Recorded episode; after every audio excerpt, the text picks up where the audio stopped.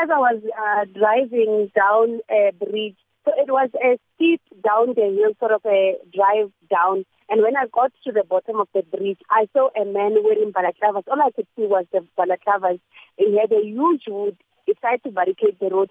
So I quickly put the, the, the, the car into reverse gear. And when I looked on the side, two other men like came out of the bush one of them was carrying a gun, and I quickly pressed on my uh, accelerator. So I went uphill by reverse, like quickly. When they saw that I was running, they ran after me and they fired two shots.